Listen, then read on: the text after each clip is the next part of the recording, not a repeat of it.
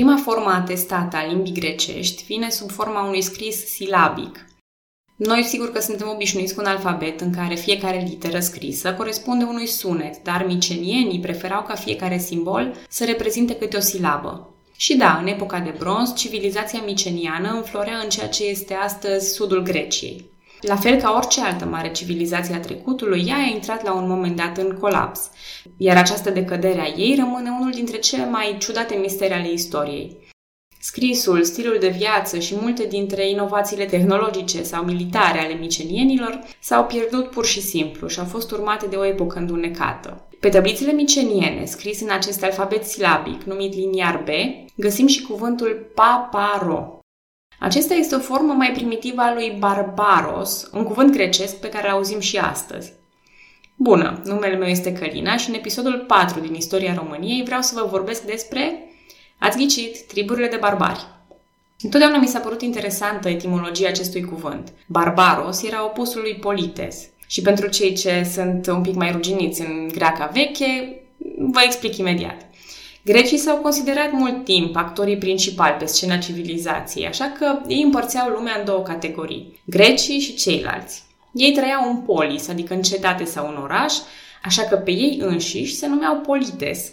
Ceilalți, în schimb, erau niște oameni stranii, cu obiceiuri necivilizate, care vorbeau niște limbi atât de ciudate încât, pentru greci, toate sunau ca barbar, barbar. Gândiți-vă că dacă limba română de astăzi ar fi fost definitorie pentru cultura europeană, așa cum este greaca, un om necivilizat s-ar fi numit probabil bla blau, pentru că atât ar fi înțeles un român din limbile străine. Bla bla bla. Bineînțeles că sună ușor revoltător pentru cei care nu au avut norocul de a se naște greci și nu toată lumea era de acord cu această clasificare brută. Platon era împotriva dihotomiei de greci contra barbari. Spunea el este o absurditate a împărți astfel lumea, pentru că acest cuvânt, barbari, nu oferă nicio informație despre non-grecii în cauză. Cumva că grecii, prin acest cuvânt, bagă în aceeași oală toate popoarele străine. Și istoria a confirmat acest lucru, pentru că grecii scriau despre greci, romanii scriau despre romani, așa că nu petreceau prea mult timp analizându-i pe acești alții, Probabil că singura excepție era atunci când se petrecea vreun război mai important sau când barbarii erau antagoniștii din poveste și ieșeau mai mult în evidență. Gândiți-vă numai la numele unei țări. Există endonime, adică așa cum se numește o țară în propria ei limbă, dar există și exonime, cum este ea numită în alte limbi. Și nu este vorba doar de traduceri. De exemplu, Germania are vreo șase variante de nume în întreaga Europa. Ei înșiși se numesc Deutschland, în franceză și spaniolă se folosește Alemania, de la vechiul trib al alemanilor. Polonezii și alte limbi din centrul Europei folosesc o variantă a cuvântului neamț, ca un fel de Nemția. Sau un exemplu și mai apropiat, în evul mediu. Vecinii noștri nu ne spuneau români, ci vlahi. Păi dacă vecinii unui popor nu se pot hotărâ nici măcar cu privire la un nume, cu atât mai mult nu vor putea scrie o istorie prea coerentă din exterior. Din păcate, triburile care trăiau în epoca bronzului și mai târziu pe teritoriile României de astăzi nu ne-au lăsat surse istorice scrise. Și pentru că deja arheologia devine insuficientă, suntem nevoiți să ne uităm la sursele străine. Oricine a scris acele istorii? Grecii și mai apoi romanii.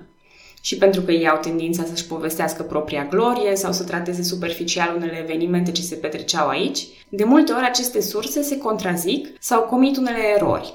Dar lucrăm cu materialul clientului, putea fi și mai rău. Sigur vă amintiți de la orele de istorie că Herodot este primul care menționează pe geți ca locuitori ai zonei. Celebrul citat, cei mai viteji și mai drepți dintre traci. Dar nu putem să ne aruncăm cu capul înainte să discutăm despre geți și despre traci, dacă nu știm în primul rând cine erau tracii. Dacă pe geți a pomenit Herodot, tracii erau pomeniți cu mult timp înainte, printre triburile de luptători din războiul troian. În epoca bronzului, când s-au diferențiat popoarele indo-europene, au apărut popoare de limbă satem, indo-iranienii, balticii, slavii, albanezii și alții. Tracii sunt considerați astfel indo-europeni de limbă satem, iar pe tablițele miceniene, scrise în liniar B, pentru că nu am uitat încă de ele, apare numele Traciei ca fiind Trechevi. Printre populațiile tracice de la nord de Balcani se numără tirageții de pe malurile Dunării, trizii și crobizi din sudul Dobrogei, bastarnii, roxolanii, tribalii, moezii și dacii. Strabon chiar ține să facă diferența între daci și geți, spunând că dacii erau plasați mai degrabă în amontele Dunării, iar geții mai înspre aval. În accepțiunea modernă se spune getodaci, tocmai pentru că nu știm sigur dacă geții și daci erau popoare diferite sau doar nume diferite pentru același popor. Oricum, noțiunea de popor în sine nu este cea mai potrivită în cazul triburilor carpatudano-pontice. Aici nu a existat decât târziu o structură unitară a statului.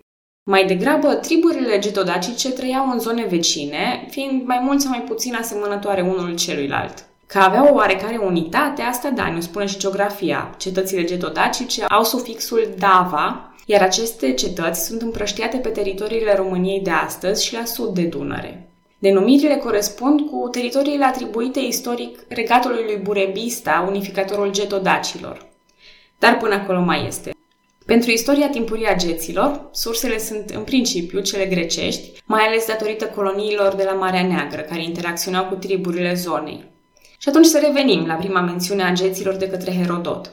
Contrar speranțelor aduse de cărțile de istorie, geții sunt abia un asterisc al istoriei lui Herodot. Nu dedică pagini întregi, capitole întregi acestui trib.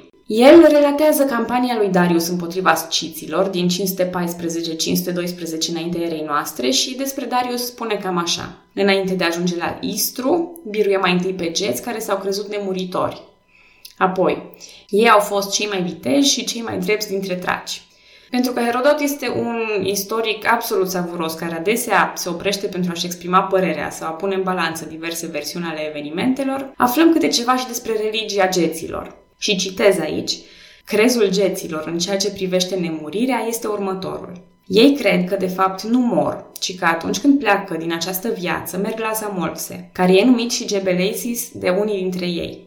Acestui zeu îi trimit odată la 5 ani un mesager care i-a ales prin tragere la sorți din toată națiunea și însărcinat să le ducă cererile lor. Modul lor de a-l trimite este acesta. Câțiva dintre ei stau în picioare, fiecare ținând în mână trei săgeți, alții iau omul care urmează să-i fie trimis lui Zamolxe și, balansându-l de mâini și de picioare, îl aruncă în sus, astfel încât să cadă pe vârfurile armelor. Dacă este străpuns și moare, ei cred că zeul este benevol. Dar dacă nu, dau vina pe mesager, care, spun ei, este un om rău. Și astfel aleg un altul pentru a-l trimite zeului. Mesajele sunt încredințate cât timp acesta este încă în viață. Aceiași oameni, când tună și fulgeră, își îndreaptă săgețile către cer, rostind amenințări către zeu. Și de asemenea, nu cred că există vreun alt zeu decât al lor. Am încheiat citatul. Din categoria picanteriilor, Herodot explică și unele teorii conform cărora Zamolxe ar fi fost un șarlatan. Fost învățăcel al lui Pitagora, el ar fi mimat doar moartea și învierea, ascunzându-se într-o peșteră. Și cam atât, aici se oprește toată istoria lui Herodot. Puțin, dar e ceva. Și, bineînțeles, mai e un aspect. E greu de spus dacă se susțin cele povestite de Herodot. Dovezile arheologice sunt vagi în ceea ce privește monoteismul getodacilor, dar puterea legendei lui Zamolxis este verificabilă istoric pentru că a influențat societatea și religia getodacă. Datorită confruntărilor cu romanii din perioada lui Burebista, până atunci, cam cu acest gen de anecdote și mențiuni istorice va trebui să ne descurcăm.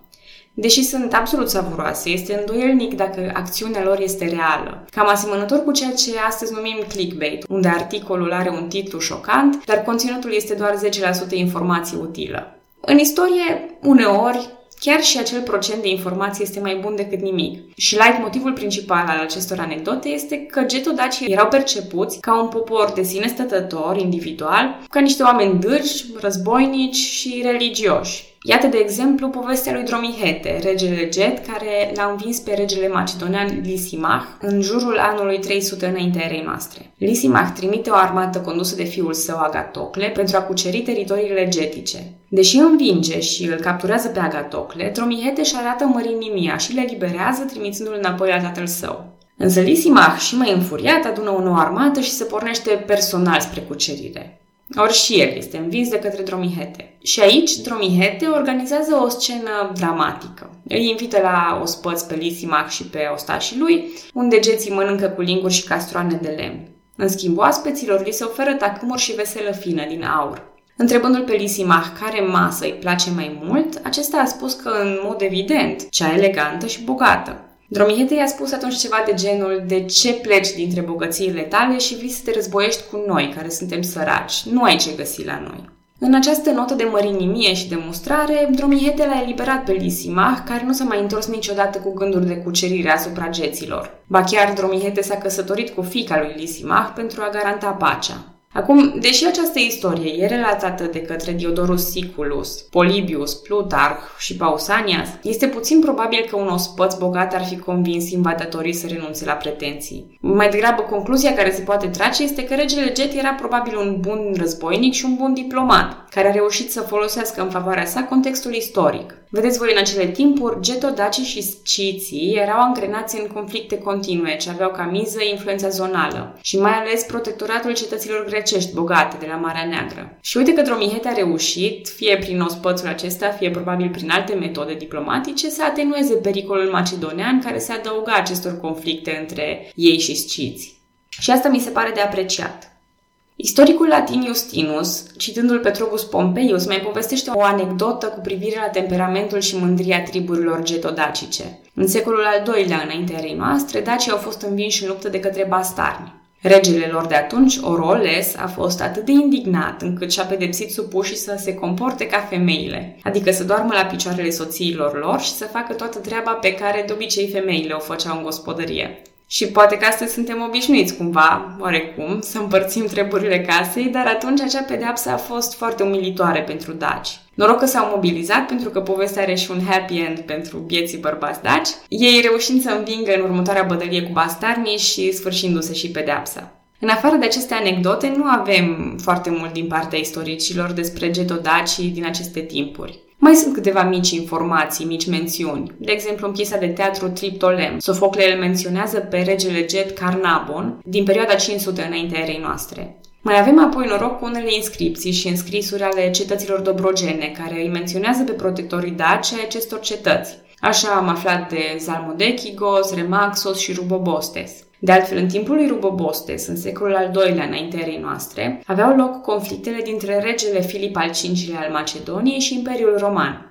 Chiar asta îl determină pe istoricul Trogus Pompeius să vorbească despre triburile tracice, anume cum Filip a încercat să atragă aliați din zonă. Cam tot în această perioadă a domniei lui Rubobostes, se presupune că centrul puterii getodace s-a mutat din zona de la nordul Dunării spre Oltenia și Transilvania de astăzi și va rămâne așa pentru mult timp. Iată că treptat ajungem la ceea ce descriu cărțile de istorie despre getodaci. Știu că așteptați cu nerăbdare să ajungem la Burebista. În episodul următor însă voi lua o pauză de la narațiune pentru a vă vorbi despre getodacii de rând, înainte de a ajunge la conducătorii bine documentați istoric, precum Burebista și Decebal, e important să vedem cum era de fapt civilizația și societatea dacilor. Ce cot ar fi avut ei la casele de pariuri în conflictele cu Roma. Și pentru a afla aceste lucruri, vă aștept în episodul următor. Eu sunt Calina și vă mulțumesc că audiați podcastul Istoria României. Pe data viitoare!